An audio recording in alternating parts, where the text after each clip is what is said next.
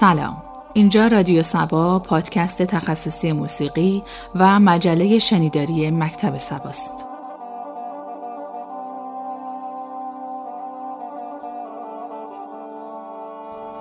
پنجمین اپیزود از مجله شنیداری مکتب سبا با تلاش جمعی از موسیقیدانان و موسیقی پژوهان در بهمن ماه 1402 برای شما تهیه و تولید شده است.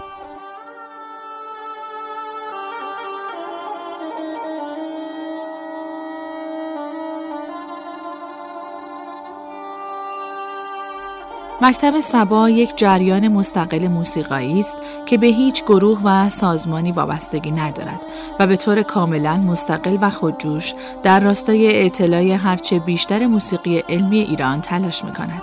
از جمله اقدامات مکتب سبا انتشار فصلنامه دیجیتال بوده است که از این پس به صورت صوتی در اختیار شما شنوندگان و مخاطبان گرامی قرار می گیرد. شماره های نسخه دیجیتالی فصلنامه ما در وبسایت مکتب سبا به آدرس www.maktabsaba.com موجود و قابل استفاده است.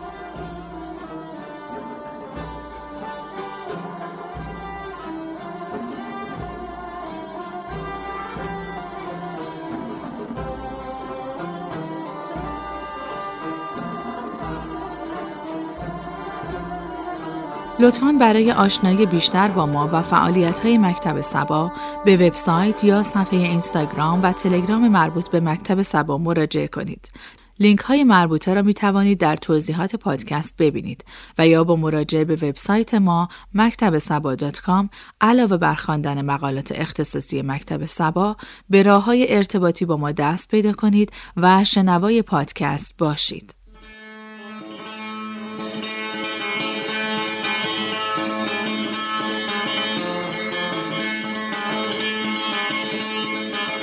رادیو سبا یک پادکست تخصصی موسیقی است و در هر اپیزود از رادیو سبا مباحث تخصصی موسیقی را از زبان نویسندگان این پادکست خواهید شنید.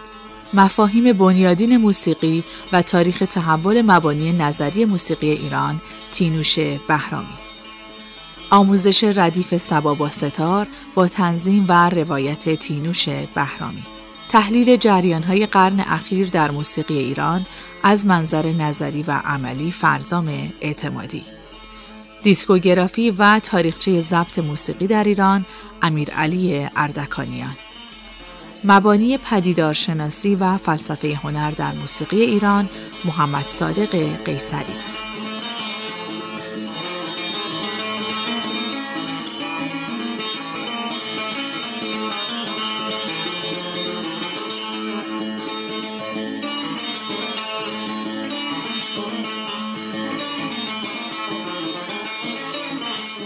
در بخش نخست از قسمت پنجم پادکست رادیو سبا تینوش بهرامی مبحث جدید تاریخ تکوین مبانی نظری موسیقی را ادامه می دهد.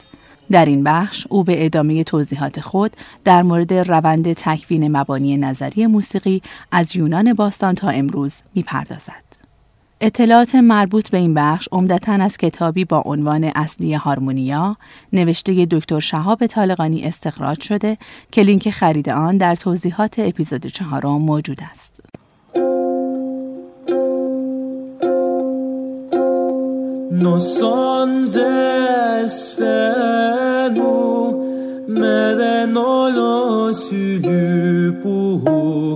προσολιγώνες τυπώζεν το τέλος ο χρόνος απέτει.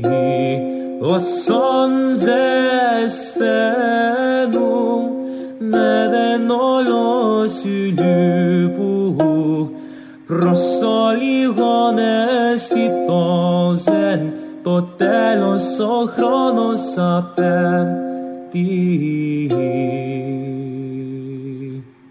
سلام من تینوش بهرامی هستم و در این اپیزود می‌خوام ادامه روند تکوین مبانی نظری موسیقی رو از دیدگاه یونان باستان ادامه بدم. ولی قبل از اینکه به مطلب بپردازم اجازه بدین یک خلاصه از اپیزود قبل خدمت شما ارائه بدم تا دوستانی که تازه شنونده ما شدن بتونن مطلب رو دنبال بکنن. و چون اپیزودهای ما ماهیانه پخش میشن یک یادآوری هم بشه برای کسانی که اپیزود قبل رو شنیدن ولی ممکنه همه مباحث رو به یاد نیارن. گفتیم اون چی که از یونان باستان به دست ما رسیده اولین اسناد و تحلیل هایی هستند که از انسان خردمند به طور مکتوب باقی موندن. و این به دلیل علاقه ذاتی یونانیان به تحلیل و شناخت تا حد زیادی تخیل بوده. و البته علاقهشون به نگارش و تولید محتوا.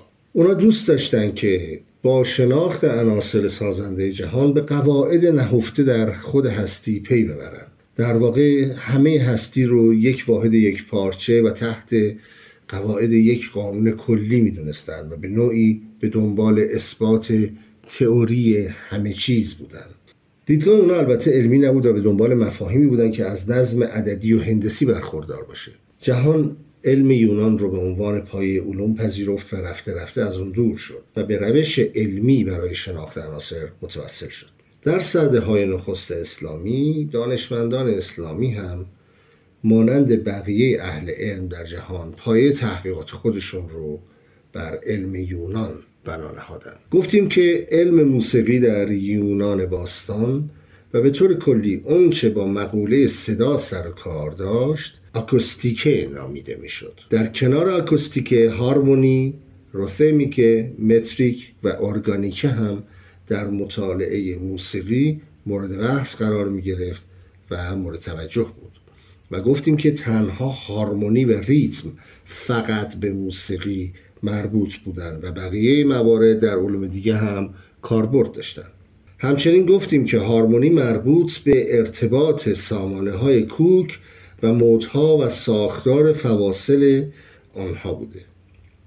و یونانیان به خاطر تنوع در مودهای مورد استفاده در موسیقی علاقه من بودن که سامانه منظمی برای اونها تعریف بکنن از دو کتاب یا رساله معروف در باب موسیقی نام بردیم که یکی به نام بنیانهای علم هارمونی و دیگری به نام تقسیمات کانونی بود که اولی نوشته آرستاکسینوس و دومی منتصب به اقلیدوس هستش.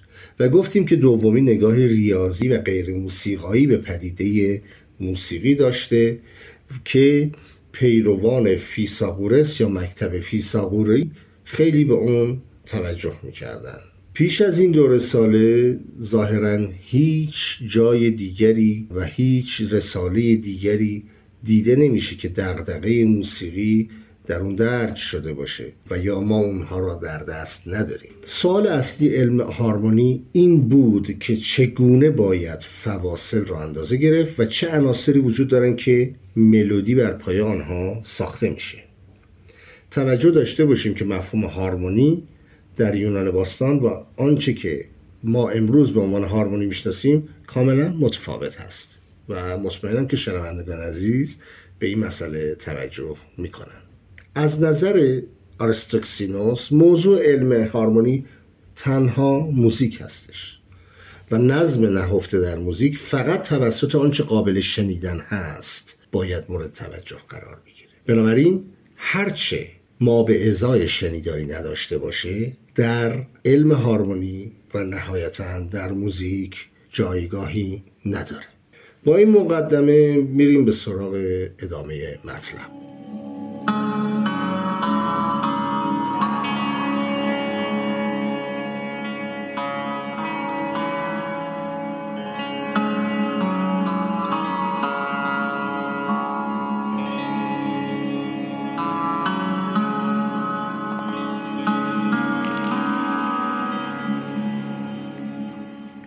خب گفتیم که دو رویکرد عمده وجود داشته رویکرد آریستوکسینوس و رویکرد فیثاغوری در رویکرد آریستوکسینوس علم هارمونی میباید پدیده های موسیقایی یا موزیکی را بر مبنای درک اونها توسط گوش توصیف کنه و نه به صورت منتزع و جداگانه. یعنی باید بتوان یک قطعه موسیقی یا ملودی را با زبان موسیقی و اصطلاحات تخصصی موسیقی توصیف کرد و نه با زبان غیر موسیقایی و اصطلاحات غیر تخصصی و مربوط به علوم دیگه که ما به ازای موسیقایی نداشته باشند. به طور مثال خوب ما به ازای موسیقی نداره اما مطبوع یا فاصله مطبوع یا ملایم قابل شنیدن هست و ماوزای موسیقی هم داره. یعنی صدا داره. صدای مطبوع صدای نامطبوع صدای ملایم یا صدای غیر ملایم یا متنافر. همونطور که دانشمندان اسلامی در رسالات موسیقیشون آوردن. ملایم و متنافر. مطبوع و نامطبوع. بنابراین قواعد انتظایی و غیر موسیقایی و در واقع غیر قابل شنیدن در این روی کرد نمی‌تونن. به عنوان اصول اولیه و پایه برای مطالعات موسیقی قرار بگیرن. همونطور که در اپیزود یک هم گفتم عمده مطالب این قسمت ها از کتاب هارمونیا نوشته جناب دکتر شهاب طالقانی برداشت شده که همگی دوستان رو توصیه می‌کنم به خریدن و خواندن این کتاب. لینک تهیه و خرید این کتاب هم در پانویس های اپیزود قبل آورده شده که خواهش می‌کنم به اونجا مراجعه بفرمایید و این کتاب رو تهیه بکنید. خب گفتیم که علم هارمونی موسیقی به اعتبار علوم دیگه علم خوانده نمیشه. یعنی هیچ علم دیگه ای نیستش که جنبه ایجابی داشته باشه برای علم هارمونی. علم هارمونی علمی است که بر داشته های خودش استوار هست و تمام اعتباراتش از خود موسیقی میاد. بنابراین علمیه که از موسیقی قابل شنیدن و قابل ادراک حاصل شده. هرچند شاید بتوانیم پژوهشگران و نظریه پردازان دیگری را هم با این رویکرد پیدا بکنیم. اما تفاوت عمده اونها اینه که اونها فقط به دنبال ارائه آکادمیک آموزه های آریستوکسینوس بودن و از مقوله فهم هارمونیک در بطن تجربه موزیکی به شکل علمی و عملی غافل موندن. پس هم عصران آریستوکسینوس و یا پژوهشگران پس از اون هم دارای رویکردهای متفاوتی بودن که ممکن بود بنیان تفکراتشون و بنیان نظریاتشون بنیان آرستوکسینوس باشه اما در مقوله فهم هارمونیک و تجربه اون در خود موزیک به شکل علمی و به شکل عملی تفاوتهایی بین اینها وجود داشت. این سنت فکری دارای دو ویژگی عمده و مخصوص به خودشه که می‌تونه اینها رو از پژوهشگران دیگه در واقع متمایز بکنه.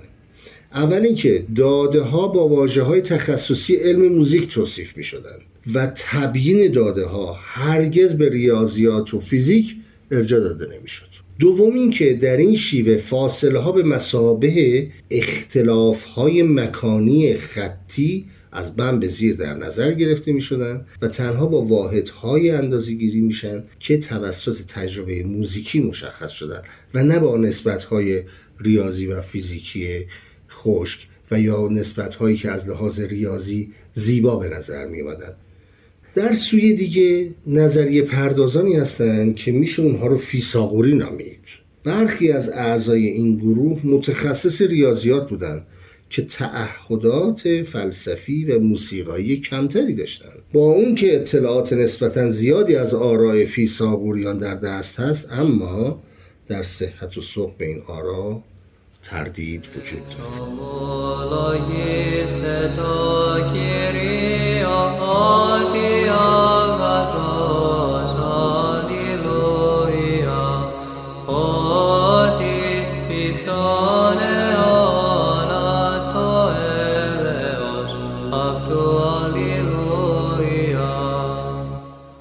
فیساغوریان از ابتدای امر علم موزیک رو به خاطر خود موزیک مورد مطالعه قرار ندادن.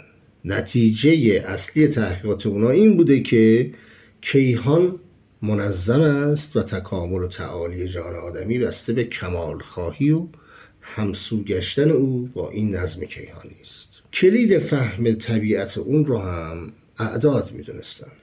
آنها ارتباط موزیک و کیهان شناختی رو تبیین عوامل با فرمول های عددی می دونستن نسبت های دو به یک، سه به دو، چهار به سه که همگی در موسیقی جایگاه مهمی دارن دلیلی بود که موسیقی با نظم کیهانی در ارتباط باشه. اونا نظم یافت شده در موزیک رو از جنس ریاضیات میپنداشتن.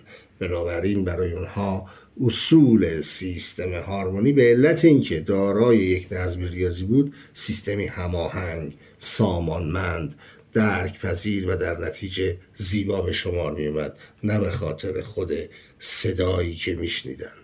این روی کرد فواصل هارمونیک رو در موسیقی به دلیل داشتن ویژگی های ریاضی تبیین پذیر می‌دونست. چنین باورهایی البته اشتیاق پژوهشگرا و نظریه پردازا رو به کنکاش در ریاضیات و تناسبات عددی و به طب اهمیت دادن نمادین به برخی از اعداد منحصر به فرد برانگیخته می‌کرد. یعنی اعدادی مثل سه، چهار، هفت، دوازده و غیره. در همین راستا ارتباط جادویی بین عناصر هستی و تناسبات هندسی و ریاضی با ساختارهای موسیقی شدت گرفت و این باعث شد که تا پایان صده پنجم حتی نظام کوک هم بر اساس تناسبات ریاضی تنظیم بشه و نه طبیعت صدا و گوش انسان. بنابراین هر نظامی در موسیقی و کوک میبایست با تناسبات ریاضی منطبق می بود در حالی که بسیاری از تناسبات درک پذیر دیگری وجود داشتند که منجر به ناسازگاری موسیقی با همتاهای ریاضی، فیزیکی و کیهانی خودش می‌شد. ایده های فیساغورسی هم از پژوهش درباره طول سیم نشأت می‌گرفتن این در حالی که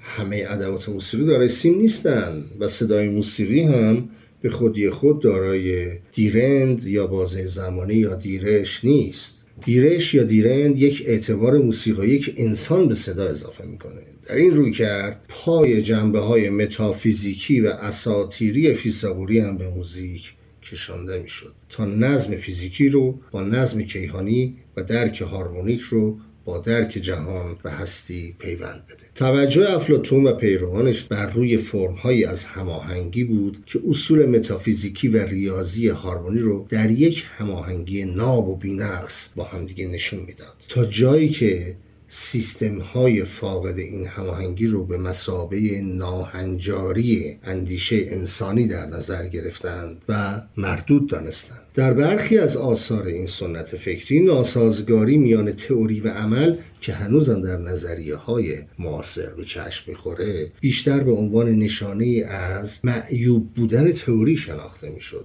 تأثیر این نظریات در آثار دانشمندان صده های نخستین اسلامی کاملا و به طور واضح دیده میشه. و آنچه هم که موسیقی ایران رو در نظر برخی از پژوهشگرا منشعب از موسیقی یونان جلوه میده همین تشابهات در روی کرد و رهیافت تبیینی و یا نهله ها و سنت های تبیینی یونانیه. دانشمندان ایرانی و غیر ایرانی و مسلمان و غیر مسلمان در ادوار بعد همگی تحت تاثیر این و نگرش و الگوهای شناختی منتصب به هر کدوم از این مکاتب فکری بودن. حتی گرایش به این دو مکتب باعث شد که رفته رفته دو مکتب اساسی مدرسی و منتظمیه به وجود بیاد که هر کدوم به طریقی به تبیین مبانی موسیقی پرداختند.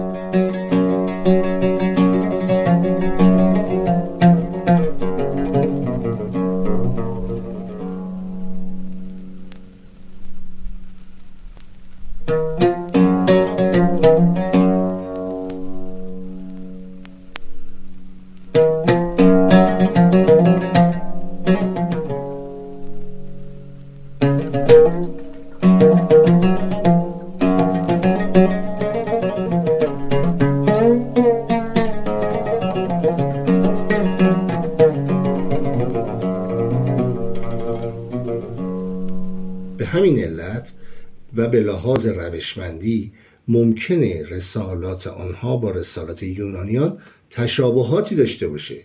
اما از نظر موسیقی و صدای حاصله کاملا با هم متفاوتند این نکته اهمیت شناخت روش های تحلیل و طبقه بندی موسیقی رو در مکاتب یونانی نمایانتر می‌کنه. بسیاری از کشف فهمی های حال حاضر حاصل عدم اطلاع از ریشه مبانی نظری و سیر تحول و تکوین اونهاست در یک مثال ساده میشه گفت که اصول فلسفه ورزی رو مسلمان ها از یونانی ها آموختن. اما مبحثی کاملا متفاوت رو با اون تبیین کردن و نه همان فلسفه یونانی رو. در موسیقی هم به همچنین. اصول تحلیل و نظریه پردازی ممکنه به یونانی ها تعلق داشته باشه اما آنچه که باهاش تحلیل شده و نقد شده به هیچ وجه یونانی نیست. بنابراین نمیشه ارتباط مستقیم بین دو موسیقی ایران و یونان متصور شد. اما به لحاظ نظری و روشمندی و یا روش تحلیل ممکن تشابهات بسیار زیادی بین اونها وجود داشته باشه.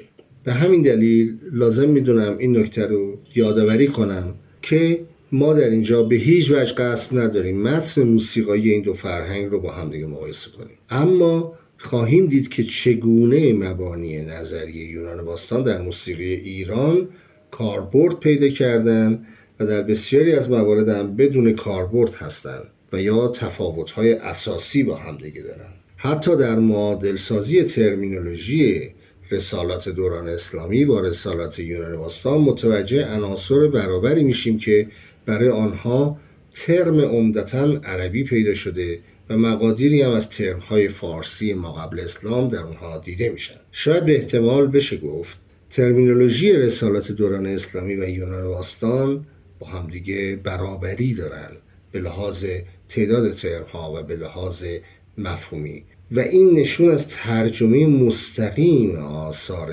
یونانیان داره. اما باز یادآور میشم که دو گونه موسیقی متفاوت با آنها تبیین شده و صدای حاصله از هر موسیقی با دیگری متفاوته. حتی اگر با یک زبان در مورد آنها صحبت شده باشه.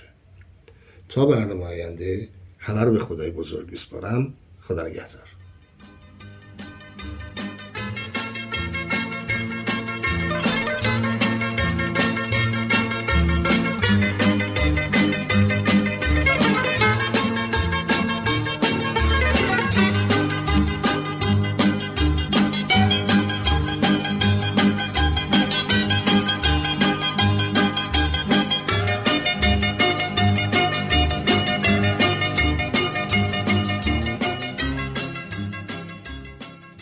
فرزام اعتمادی در ادامه مبحث جریانات موسیقی کلاسیک ایران در صد ساله گذشته گفتگویی با آقای نیما خاج نصیر توسی آهنگساز، نویسنده موسیقی، معلف و استاد دانشگاه انجام داده و دیدگاه های وزیری را از منظری متفاوت بررسی کرده است. در این اپیزود بخش دوم این گفتگوی دوستانه را میشنوید.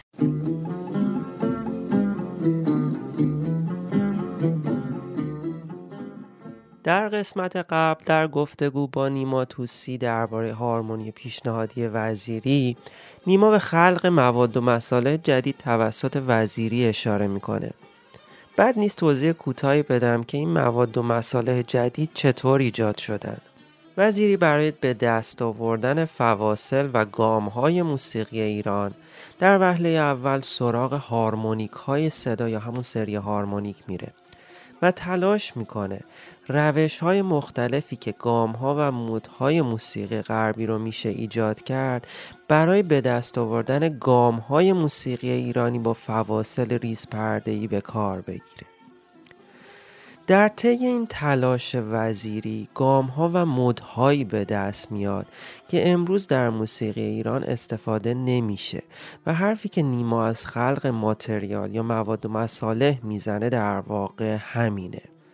درباره هارمونیک های صدا یا همون سری هارمونیک در پست های اینستاگرام توضیحات مفصل رو میدم. فقط اینجا یک اشاره بکنم که هر صدایی شامل یک فرکانس اصلی یا بنیادینه و یک سری از فرکانس های فرعی که شدت و ضعف اون فرکانس های فرعی رنگ ویژه هر صدایی رو ایجاد می‌کنه.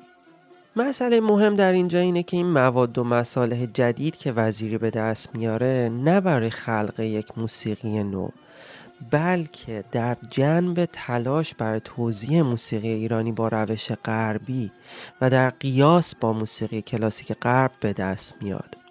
در واقع هدف وزیری خلق مواد و مصالح جدید برای موسیقی ایرانی نبوده و شاید دلیلی که به این بخش از پژوهش های وزیری توجه نشده این باشه. با این توضیح دعوت می‌کنم به ادامه گفتگوی من و نیما گوش بدید. ولی مشکل وزیری این بود که برای توضیح موسیقی ایرانی و بین المللی کردن اون میاد این تئوری رو مطرح کنه. وزیر نمیگه که من می‌تونم از این موسیقی یه سری ماتریال استخراج کنم که مثلا یک موسیقی نوعی پایه گذاری کنم. خب دائم خودش رو خیلی پایینتر از موسیقی غربی می‌بینه و ایدئالش اینه که احیانا من بله. بتونم با این ماتریالی که در این موسیقی وجود داره و خودش البته همش روی این فواصل ریس پرده ای تاکید می‌کنه دیگه. یه هارمونی درست کنه که در بین الملل قابل عرضه باشه. این اتفاقا نقطه عظیمت هست که به نظرم کارو خراب می‌کنه. حرف حرف خیلی درستیه. نه تنها در موسیقی ما این گرفتاری رو داریم در حوزه سیاست و اجتماع و اصلا نقد هنر. انگار که از دید یه غربیه اگر ما یک تایید بگیریم اون اثر یا اون وضعیت قابل در واقع توجهه. و اگر که اونها به ما یک توجه این نگاه وجود داره. قشنگ تو اینو می‌تونی در نقد هنری تو همه رشته ها ببینی. مثلا اینکه اگر این فیلم فیلم خوبیه چرا فیلم خوبیه؟ چون اسکار گرفته. ولی اینکه آیا میشه یقه این فیلم از هزار جنبه مختلف گرفت و نقادی کرد که اصلا نسبتش با جامعه من امروز چیه؟ و میشه راجع به این صحبت کرد که آقا روی چیزی دست می‌ذاره که اتفاقا یک نگاه از بالا به پایین مثلا به یک طبقه ایه خب این داره مسئله اینجا داره درست می‌کنه الان.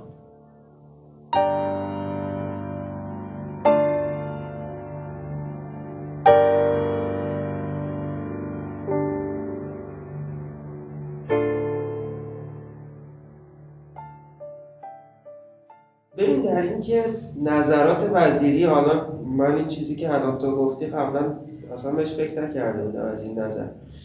مخصوصا همون سونوریته که میگی برام خیلی جالب بود. البته باز بهت بگم باز میان بر زدنه. به نظر من اگر قرار باشه روزی این اتفاقات بیفته ما باید اول تکلیف functional رو مشخص کنیم. می‌دونی؟ اونو اصلا یعنی... باش چیز نیستم. یعنی مخالفتی ندارم آره. که با تکلیف به حال این تئوری تکلیفش معلوم نیست. ما یه حالت جنینی هارمونی رو داریم همین الان. ببین هم ببین یه چیزا اتفاق افتاده که روش کار نشده. مثلا همون کوکای ستاره که عبادی انجام میده خب اون نقطه جنینی هارمونیه دیگه نه؟ داره میگه من این کوکا عوض می‌کنم برای چی؟ بر اساس همون فانکشنایی که تو اون مود هست. دارم رنگ های مختلف ایجاد می‌کنم دیگه. بله. چه می‌دونم مثلا شور رو اینطوری کوک کنم یه رنگ ایجاد می‌کنه. با یه کوک دیگه از همون پایه شور رو بزنم شور سل رو اینطوری کوک کنم این رنگ رو میده. شور سل رو اونطوری کوک کنم یه رنگ دیگه میده. می‌دونی داره به هارمونی ناخداگاه فکر میشه. کوک ابو از سل سیم اول دو سیم دوم سل سیم سوم فا سیم چهارم میکرون. البته به این طرز که من ناخون می‌کشم روی سیم.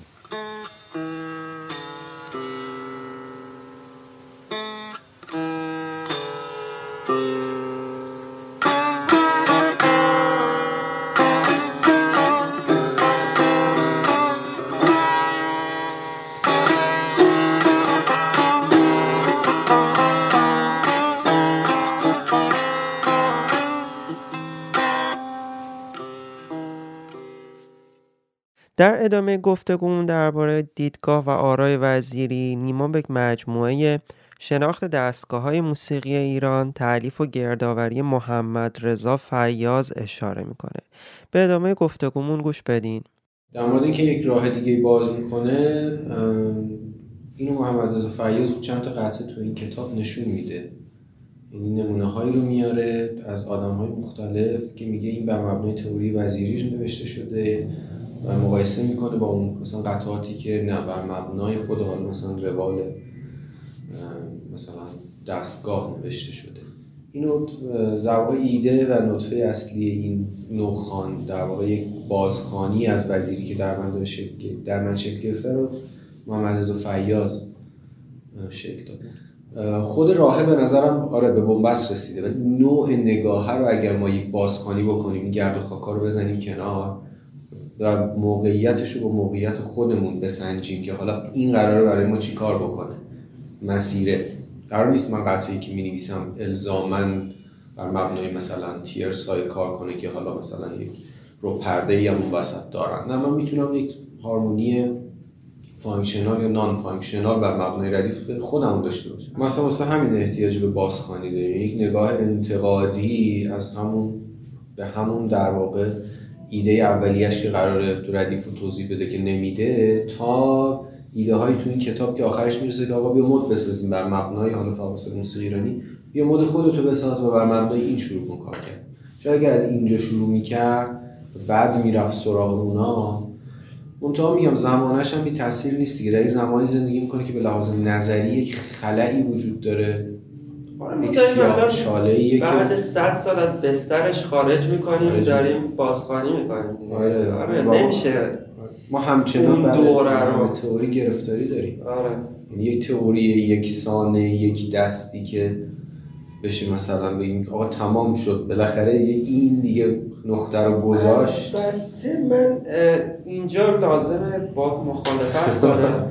از این نظر که بازم میگم هر کدوم از این تئوریا خب از یه جایی دارن به داستان نگاه آره، کنن قبول دارم. و می‌تونن خروجی های مختلف داشته باشن. و این خروجی ها رنگ های مختلف ایجاد می‌کنه دیگه نه؟ یکی با این نگاه دشتی می‌سازه می‌زنه یه وضعیتی از دشتیه یه طیف دشتی باید خواهیم داشت. اصلا حالا نه فقط دشتی نه فقط. در قالب همین دستگاه ها آوازهای موجود. ما یه طیفی از موسیقی ایرانی خواهیم داشت. به نظر این تئوری متقن اصلا آفته یعنی اصلا این ذهنیت رو نظر من البته. برای کار خلاقه بله. و آره. نکته مهمی رو داری میگی حالا خواسته یا ناخواسته داری به یه چیزی دست می‌ذاری که میگی آقا نقطه حرکت حرکت خلاقه در موسیقی اصولا داشتن یک تئوریه. بله مبانی نظری حتما باید باشه. اصلا بدون اون ولی این. تئوری صلب و ثابت و اینو به نظر من اصلا ما باید اینو حسن بدونیم که در موسیقی حال حاضرمون تئوری های مختلف داریم. کاش به جای دعوا کردن برن سراغ خلق کردن. خلق کردن. بعد این حوزه. حتی به نظرم امروزه اوضاع بد نیست. یعنی حداقل به دور که آدم نگاه می‌کنه بعضی خیلی ناامیدانه نگاه می‌کنن ولی من به نظرم بعد از اینکه یه مقدار سایه اه، ایدئولوژیک. و حالا سایه استادان نسل قبل. سا- ب- سایر بعضیشون- ایدئولوژی هاشون آره. دیگه در واقع حالا سنا رفته بالا بعضی ها فوت کردن نمی‌دونم واقع سایهشون به حال کم رنگه دیگه. الان از کسایی رو می‌بینی که دارن سعی می‌کنن که یک نفسی بکشن و بیان بیرون. و حالا اگه برگردم به حوزه کمپوزیسیون توی ایران ما با دریایی از آهنگساز واقعا با ایده و با خلاقیت مواجهیم که هی دارن برمیگردن به جنبه های مختلف موسیقی ایران. من می‌تونم ببینم. یعنی حداقل تو این چند مثلا چند 15 16 ساله که ماجرا برای من یه مقدار جدی تر شده و دارم دنبال می‌کنم خب دارن هی دارن برمیگردن دیگه. حالا این نه حسنه نه در واقع عیبه که مثلا تو بر مبنای سنت ایرانی بنویسی. خود اثر باید رو پاش بیسته دیگه ولی اینو داری می‌بینی که هی دارن میرن و برمیگردن و یه طیف طیف خیلی گسترده تو حوزه آهنگسازی ایران. ولی مشکل اصلی یکی بحث اجراست یکی بحث اقتصاد در واقع اجرا و ارائه اثره که این تقریبا در یک حد فاجعه بار فرو ریخته داغونه که اصلا اجازه مجال انتشار آثار و شنیده شدنش رو نمیده. و از اون طرف خب مجال نقد رو نمیده که دیگه تو رو کدوم تئوری وایستادی و مبنای چی داری کار می‌کنی؟ رابطت با اون نسل قبلیه چیه؟ تو حوزه کمپوزیسیون حوزه خیلی دیگه بدتره. چون اصولا بعضی ایده ها برای آنسامبل بزرگ شکل می‌گیره. بعضی ایده ها حتی اگه برای آنسامبل کوچیک هم داره شکل می‌گیره این احتیاج به تمرین داره و خب اون تمرین اون نوازنده یکی بحث کیفیت نوازنده است که خب باز میشه راجبش صحبت کرد که بلافاصله وارد حوزه کانتمپوراری میشه گرفتاری درست می‌کنه. و اینم باز دوباره برمیگرده به اون وضعیت اقتصادیه. یعنی نوازنده مجال اینکه پاشو از اون سنت بذاره کنار بیرون و بخواد یک ایده جدیدی خب این احتیاج به تمرین داره احتیاج به زمان داره هم برای اون هم برای آهنگساز. و خب این شکل نمی‌گیره دیگه. واسه همین ایده ها همینجا خفه میشن یا در حد یک سری برگه نوشته شده باقی میمونن و جلوتر نمیایم و وقتی نمیشه اینو هی نقادیش کرد که حالا حالا وزیریه چقدر حضور داره یا مثلا نسلهای بعدی چقدر حضور اونا اصلا اصلا حضور دارن یا ندارن؟ اصلا کسی رفته نگاه کنه ببینه اونجا چه اتفاقی میفته؟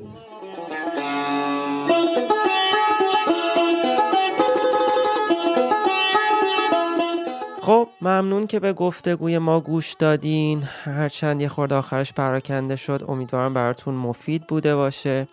برای جنبندی بحث دعوت می‌کنم بخشی از مجموعه شناخت دستگاه موسیقی ایرانی تعلیف و گردآوری محمد رضا فیاض رو با هم گوش بدیم. ما رو از نظرات خودتون مطلع کنید. ممنون.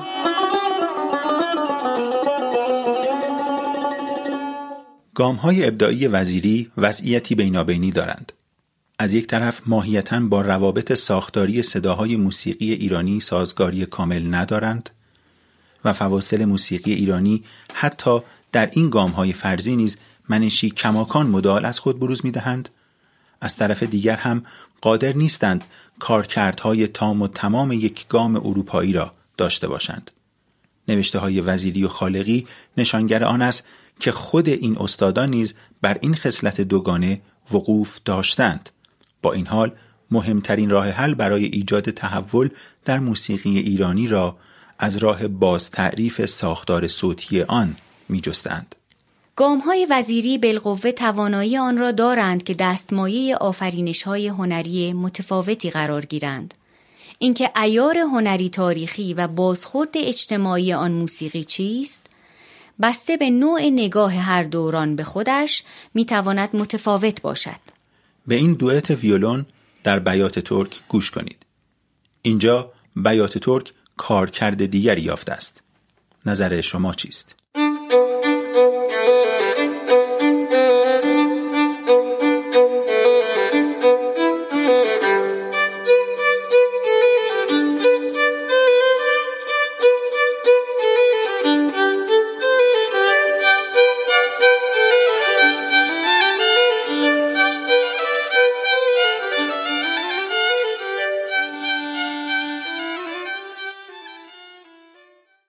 امیرعلی اردکانیان در این قسمت بخش پنجم دیسکوگرافی و تاریخچه ضبط موسیقی ایرانی را ارائه خواهد کرد.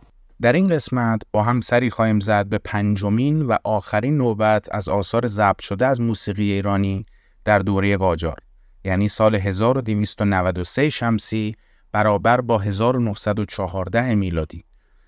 در این سال برای سومین بار در تاریخچه صنعت ضبط موسیقی ایران تعدادی از موسیقیدانان ایرانی برای ضبط صفحه به خارج از کشور سفر می کنند.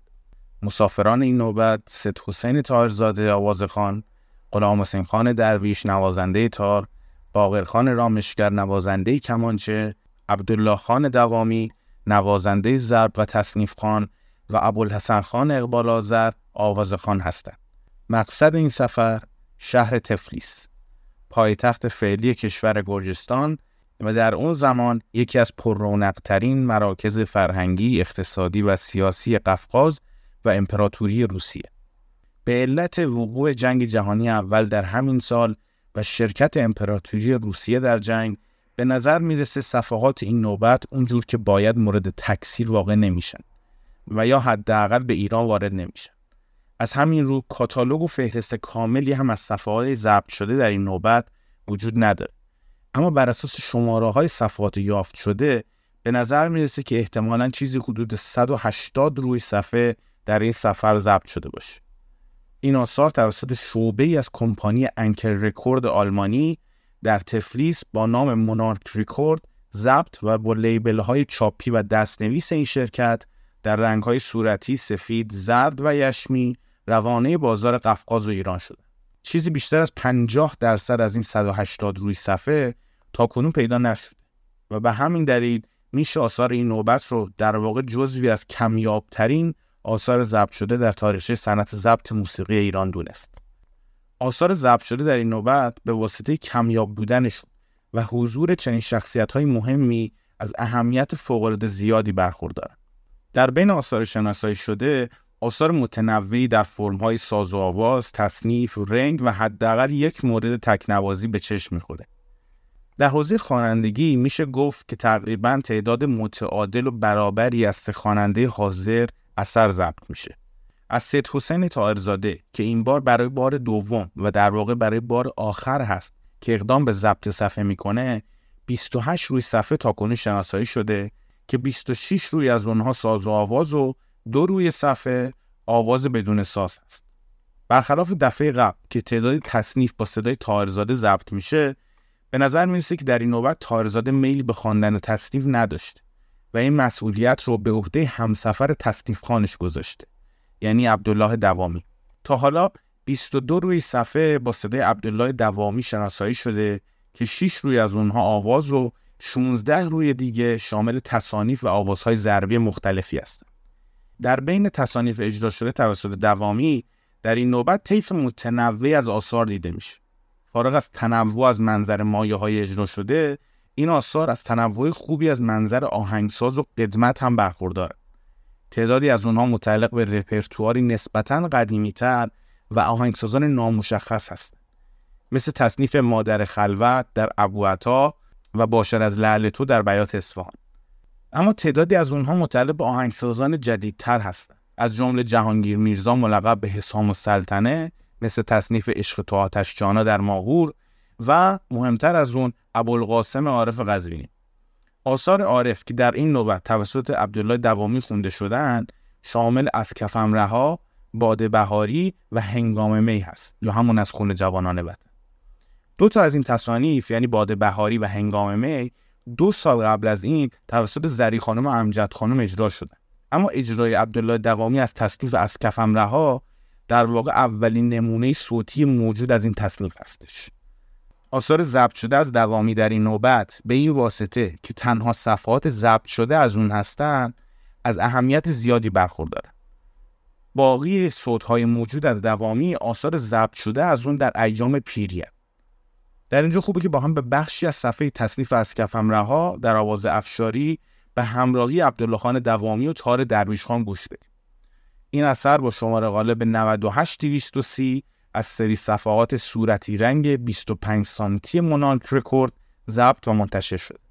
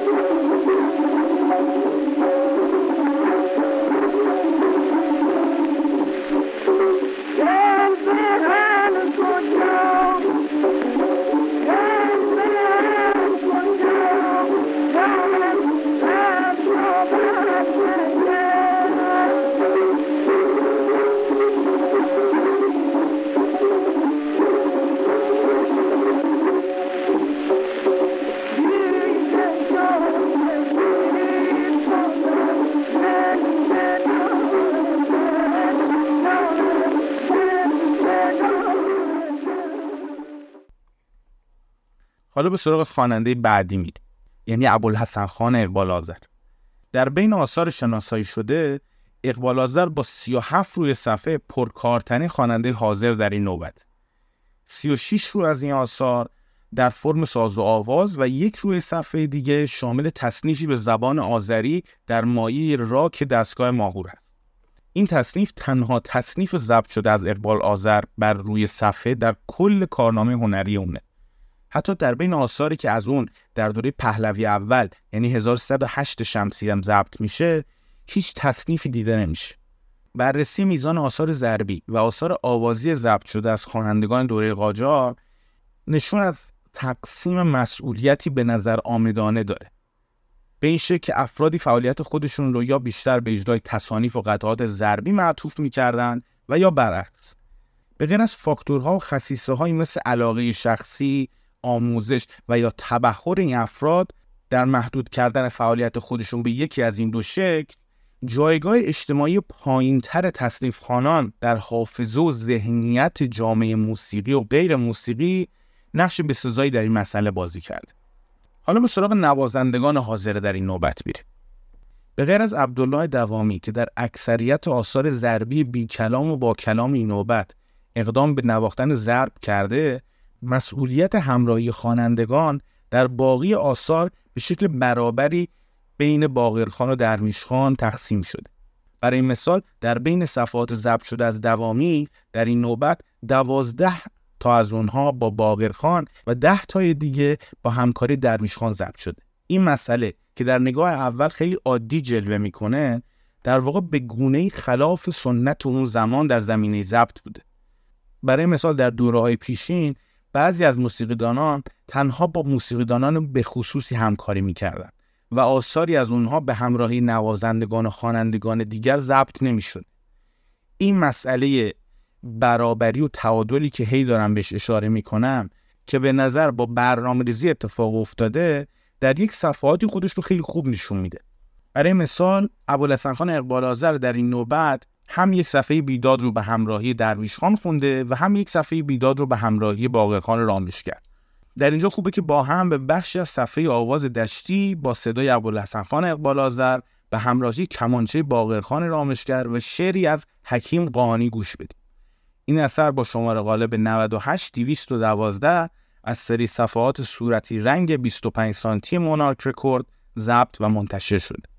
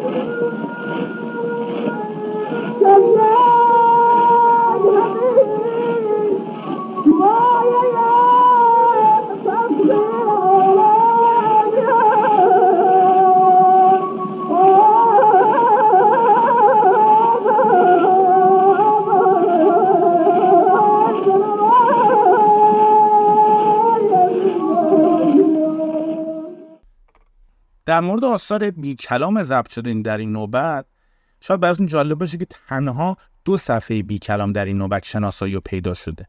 بدین از تعداد پیش درآمد در ابتدای بعضی از صفحات این نوبت و تعدادی رنگ در انتهای بعضی دیگه یک روی صفحه هم اختصاصا به رنگ اختصاص داده شده که رنگی هست در مایه بیات ترک با اجرای تار درویش خان و تنبک عبدالله خان دوان تنها صفحه تکنوازی هم که تاکنون از این نوبت پیدا شده به شکل جالبی دوباره توسط درویش خان در مایه بیات ترک اجرا شده نکات جالب و مهمی هست که خوبه که در مورد این نوبت بهشون اشاره بشه.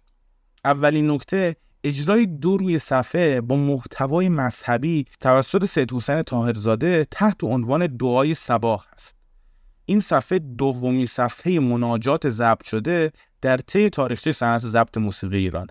دومین نکته رپرتوار اجرایی این نوبت تمامی دستگاه ها و آوازهای موسیقی ایرانی در این نوبت و به توسط تمامی همسفران اجرا شده. به استثنای دستگاه راست پنجگاه که عضو همیشه قایب بسیاری از نوبتهای ضبط است. این مسئله در واقع ریشه در نکته مهمتری داره. یعنی علت این سفر. در حالی که نمیشه با قطعیت علت این سفر و همچنین علت این هنرمندان به خصوص رو مشخص کرد با در نظر گرفتن نوبت قبلی که سه تا از همسفران این نوبت در اون حضور داشتند یعنی سفر 1288 به لندن میشه به درک بهتری از این انتخاب رسید. به نظر بنده علت این ماجرا در واقع می‌تونه نارضایتی نسبی اساتید حاضر در این نوبت در رابطه با آثار قبلی ضبط شده از اونها در سفر لندن بوده باشه.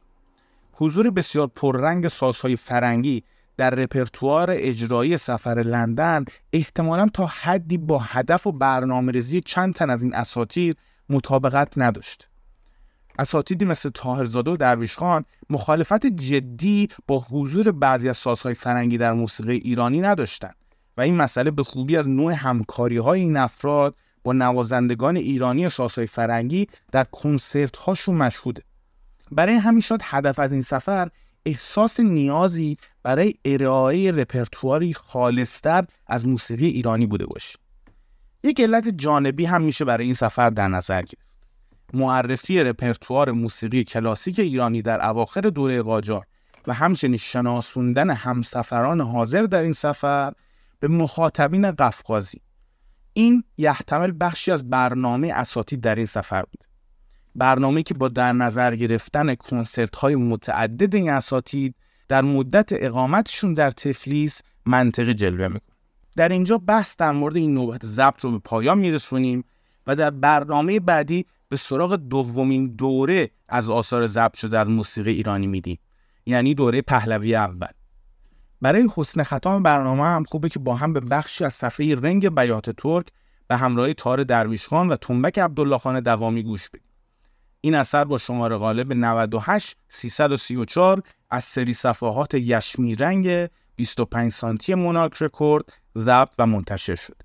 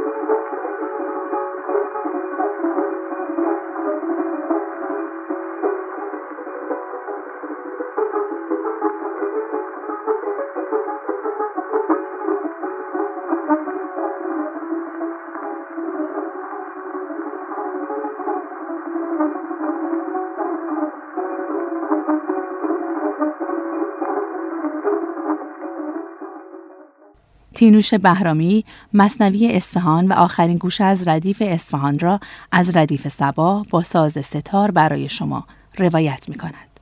خب ادامه ردیف سبا رو در خدمتون هستم آواز بیت اصفهان و مصنوی اصفهان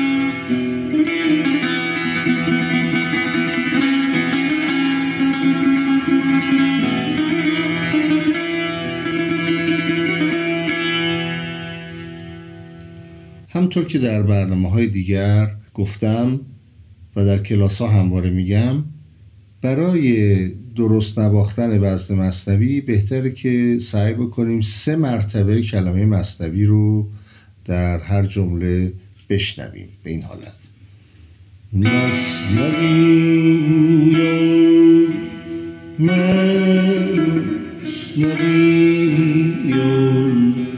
مصنوی و وقتی که نمیشنویم این وزن رو حتما داریم تحریر اجرا می‌کنیم.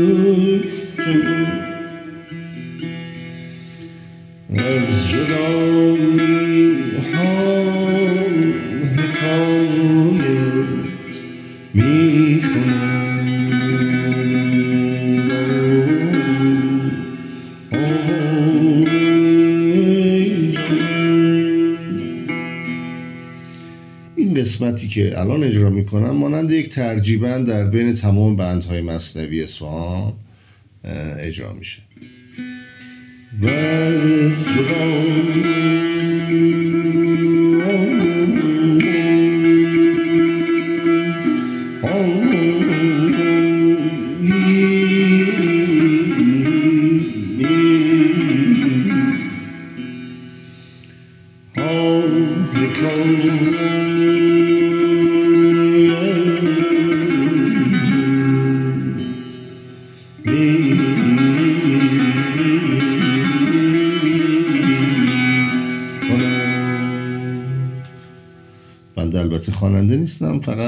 جهت اینکه بتوانیم هجاها رو مطابقت بدیم دارم می‌خونم و تحریر هم, که همطور که میشنوید بسیار ناشنیدنی و غیر دقیق هست برای همین یه بار دیگه می‌زنم بدونی که بخونم.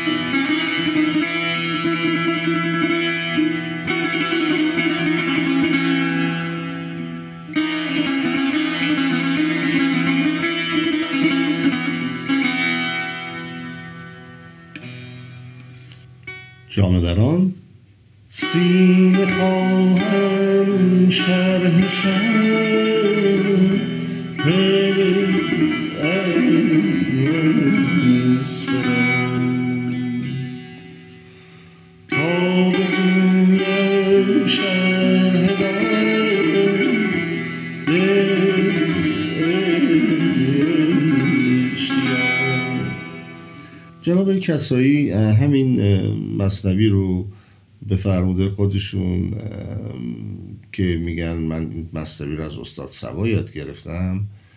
کوتاهتر این جمله رو اجرا می‌کنن به این حالت اجرا می‌کنن. من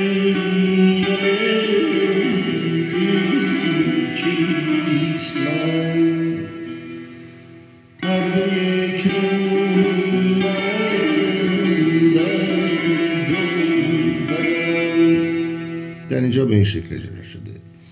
Sine kohön şerhi şerhi Pek ölmüş bir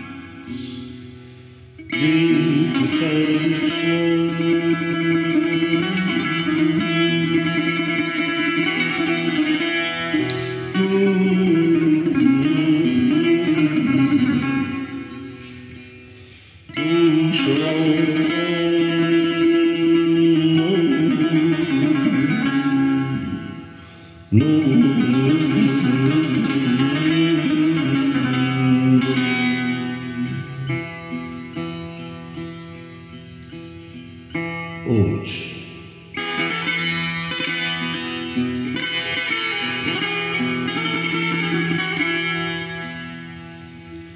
من هاجم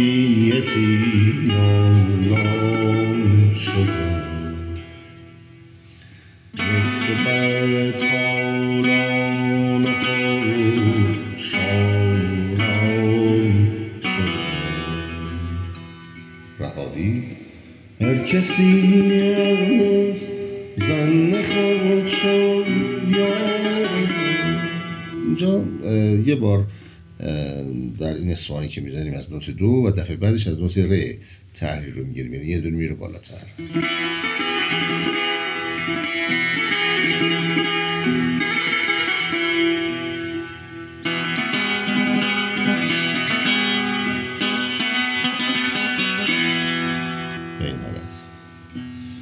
شاه خوتایی تو مکن تهدیدم از کشتن کرد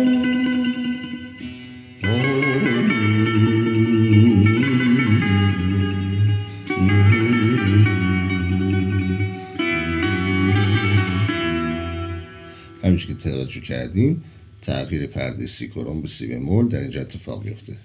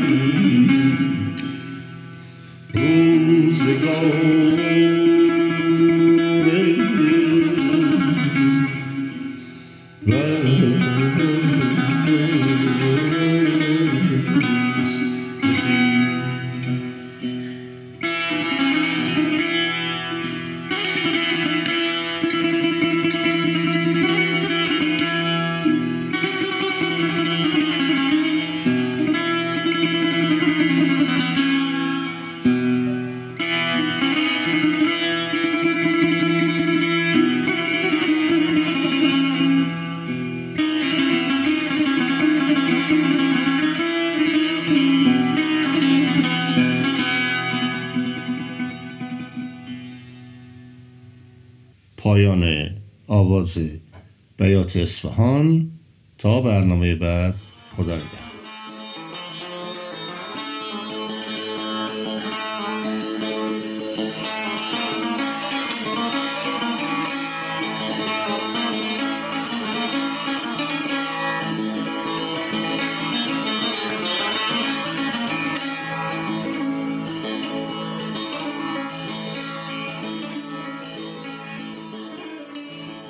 پدیدارشناسی و فلسفه موسیقی عنوان این بخش از پادکست است که پنجمین قسمت آن توسط محمد صادق قیصری تقدیم شما می شود. خب با سلام مجدد خدمت دوستان عزیز همونطور که همراه بنده بودید در آخرین قسمت از سلسله برنامه هایی که با هم داشتیم به پیداشناس مهمی مانند رومن گاردن پرداختیم که خب از متفکران مهم این حوزه هست که بسیار بسیار نامش با پیداشناسی موسیقی عجین است و گره خورده. و خب ما طبیعتا الان می‌خوایم به جایی برسیم که رویکردهای متأخرتر هم برامون باید مهم باشه. چرا که خب طی این صد سال اخیر پیداشناسی بسیار متحول شده و متفکرهای مختلف خصوصا پس از ظهور فلسفه هایدگر رویکردهای تازه ای رو وارد اون مطالعات فلسفی خودشون نسبت به هنر و خب طبیعتا امر موسیقایی و موسیقی کردن. در رویکردهای متأخرتر بیشتر به جنبه آفرینش و شنیدن موسیقی توجه شده و افرادی مثل اف جوزف اسمیت که خودش پیداشناس بسیار مهمی در حوزه موسیقی تا جایی پیش میرن که اکومنولوژی رو یعنی دیگه به جای اینکه شما پدید شناسی بکنید یه نوعی صدا شناسی رو مطرح می‌کنن که خب طبیعتا یک نگاه نقادانه دارن. به خاطر اینکه اونا همیشه اعتقاد داشتن که تاکید در تاریخ فلسفه غرب به خصوص همین پیداشناسی بر امر بسری بوده و به پدیده های بسری بوده و پدیدار رو به منزله چیزی که با امر بسری گره خورده قلمداد می‌کردن. و اسمیت میاد پیشنهاد میده که بیایم به صدا یعنی به اون مقوله یا امر شنیداری بپردازیم. و خب همین واژه اکومنولوژی رو پیشنهاد می‌کنه. اسمیت خب طبیعتا از حسل خیلی وامگیری می‌کنه و تبیین خاصی رو از زمانی بودن امر موسیقای ارائه میده که اگه یادتون باشه ما این مقوله توجه امر زمانی و زمانمند بودن موسیقی نزد حسرل رو در قسمت های پیشین بهش اشاره کردیم. و خب طبیعتا پیداشناس هایی که بعد از حسرل هم میان یک تاثیر بسیار مهمی و از این فیلسوف مهم پیداشناس گرفتن. و خب اینجا می‌بینیم که اسمیت هم زمانی بودن موسیقی براش خیلی مهم میشه. و خب چرا که بر اون عبارات و اون فریز های زمانی و نحوه درک موسیقی توسط مخاطب تمرکز داره. و خب همواره می‌بینیم که این اتفاق بین اثر موسیقایی و مخاطب و این کنش active و فعال همواره بین همه پدیدارشناسا مشترکه. یعنی همشون براشون این active بودن و این کنشمند بودن اثر موسیقایی براشون بسیار حائز اهمیت نکته دیگه این که خب هنگام شنیدن یعنی هنگام اینکه داریم ما موسیقی رو میشنویم با چی طرفیم؟ از نگاه اسمیت با توالی های پی در پی آهنگین ما مواجه هستیم که به گذشته یعنی از طریق حافظه کوتاه مدت ما و آینده از طریق عنصر پیش بینی و پیش بینی کننده ذهن ما اینا با هم مرتبط هستن. و دائما شنونده هنگام شنیدن موسیقی با گذشته و آینده درگیره. و خب اینجاست که می‌بینیم که توجه صرف اسمیت معطوف به شنیدن موسیقیه. قبل از اینکه بخوایم حالا مثلا قطعه ای رو دستبندی بکنیم و مثلا در حالا مثال های ملموسترش برای خود ما وقتی یک موسیقی در داخل مثلا یه ماشین پلی میشه یا خونه یکی از دوستان هستیم و یک موسیقی شروع به نواختن میشه طبیعتا ذهن ما با اون حالا ساختار پیشا ای که حالا به در ادامه همش اشاره می‌کنیم که این ساختار چگونه عمل می‌کنه در فرایند و اون فراشد فکر ما می‌خوایم دستبندی کنیم می‌خوایم اون طبقه بندی کنیم و این شاید یکی از نقاط ضعف ما باشه از نگاه پیداشناسی موسیقی. چرا که دائما به خود شنیدن یعنی صرف شنیدن موسیقی اینجا مهمه. یعنی یه کنش فعاله که بین اثر موسیقایی نوازنده یا خواننده و مخاطب ایجاد میشه. و ما نباید از این قفلت ببرزیم و بگیم که خب حالا دستبندی شد و این دستبندی ما رو عملا حس ما رو یه جوری خفه می‌کنه حس ما رو بسته نگه میداره. برای اینکه خب باید ما طبیعتا اول طبقه بندی بکنیم در ذهنمون تا بتونیم اونو بشنویم و ببینیم کجای ذهنمون. حالا قرار می‌گیره بخوایم اون دستبندی بکنیم بعد بررسیش بکنیم و بعد ببینیم لذت می‌بریم ازش یا نه. این روش اسمیت دو تا پیامد مهم داره. اول اینکه در نگاه سنتی و کلاسیک به موسیقی نظریه پردازا معمولا بر حسب اعداد و ارقام میاندیشن راجع به امر موسیقایی و خود علم موسیقی. حالا در تاریخ علم موسیقی و امروزه آثار و حالا آهنگسازی هایی که میشرم به همین طریق این رویکرد سنتی میاد مورد مطالعه قرار میده. و خب عملا این روش ارتباط تئوری و نظریه رو از عمل جدا می‌کنه. یعنی کاملا این دوتا رو در دو تا حوزه مختلف پی می‌گیره. و دریافت حسی واقعی اینجا از بین میره از نگاه اسمیت. و نگاه نقادانه اسمیت هم به همین اشاره داشت. پیامد دیگه این روش این روش اسمیت از طرفی به دنبال تقلیل eidetic هوسرلی هم نیست یعنی چیزی که جلسات قبل بهش اشاره کردیم. یعنی اون تقلیل پژواک اون reduction مد نظر اسمیت نیست بلکه به دنبال نوعی از پژواک های پدیدار شناختیه به عنوان جوهره صوتی. یعنی علاقه ما به عنوان مخاطب به اینه که به اون جوهره صوتی دست یابیم. اینجا دیگه ما صرفا با اینکه اون حالا اثر موسیقایی کجا قرار می‌گیره چی از هستی به ما میده و خودش ویژگی هایی داره مطرح نیست. اینجا دیگه فقط جوهره صوتی مطرحه و ما می‌بینیم پیشرفت پیداشناسی تا کجاست. یعنی ما فقط با صوت اینجا سر کار داریم و باید ببینیم که حس ما نسبت به اون موسیقی و اون اثری که داره اجرا میشه چیه. به طور کلی موسیقی از منظر اسمیت یک تجربه جمعی و بین الاذهانیه تجربه شنوندگان آهنگساز و اجرا کنندگان کنار همه که معنا میده به اثر موسیقایی.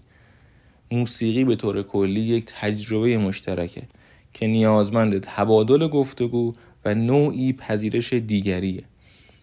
نوعی قرار دادن روح و جانمون به دیگری. یعنی دقیقا واژه‌ای که خود اسمی داره که از مقاله هاش به کار برده با همین تعبیره که تمام دست و قلبمون و روحمون رو در اختیار نوازنده یا اجرا کننده قرار بدیم. و حالا ما بنا داشتیم که گریزهایی هم بزنیم در حالا تاریخ فلسفه و به طور کلی فلسفه موسیقی ایرانی.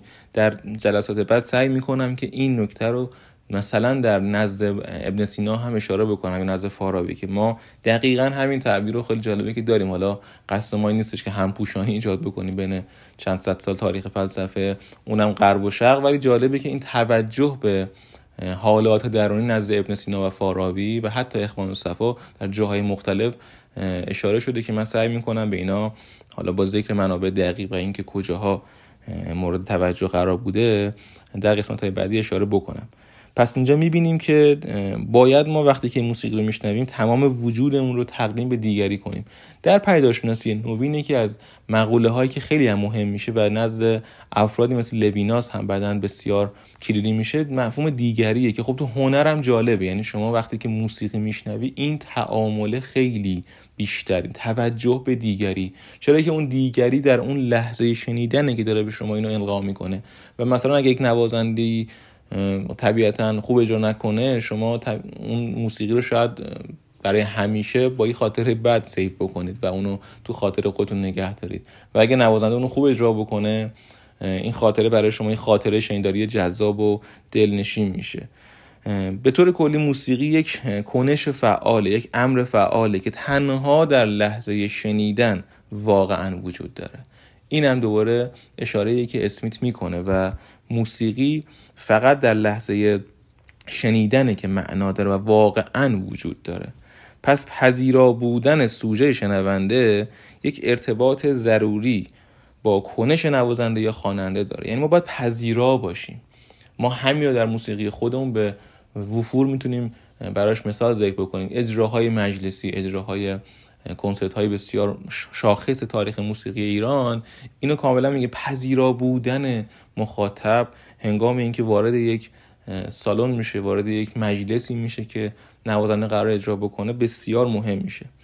اگه بخوایم حالا این قسمت رو جنبندی بکنیم باید به طور کلی بگیم که پدیدارشناسی موسیقی اسمیت با بست دیدگاه هرمنوتیکی هایدگر توجه ما به امر موسیقایی رو بسیار عمیقتر می‌کنه.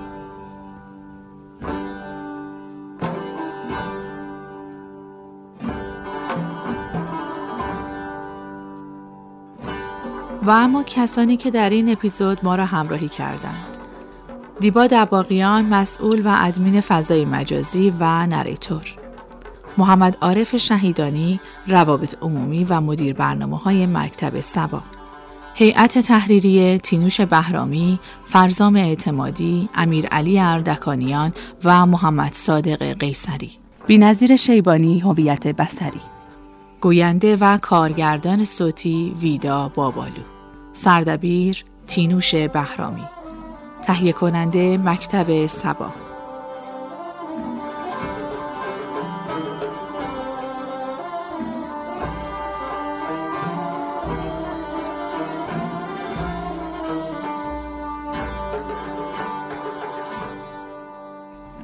از اینکه در این اپیزود شنونده ما بودید بسیار سپاسگزاریم.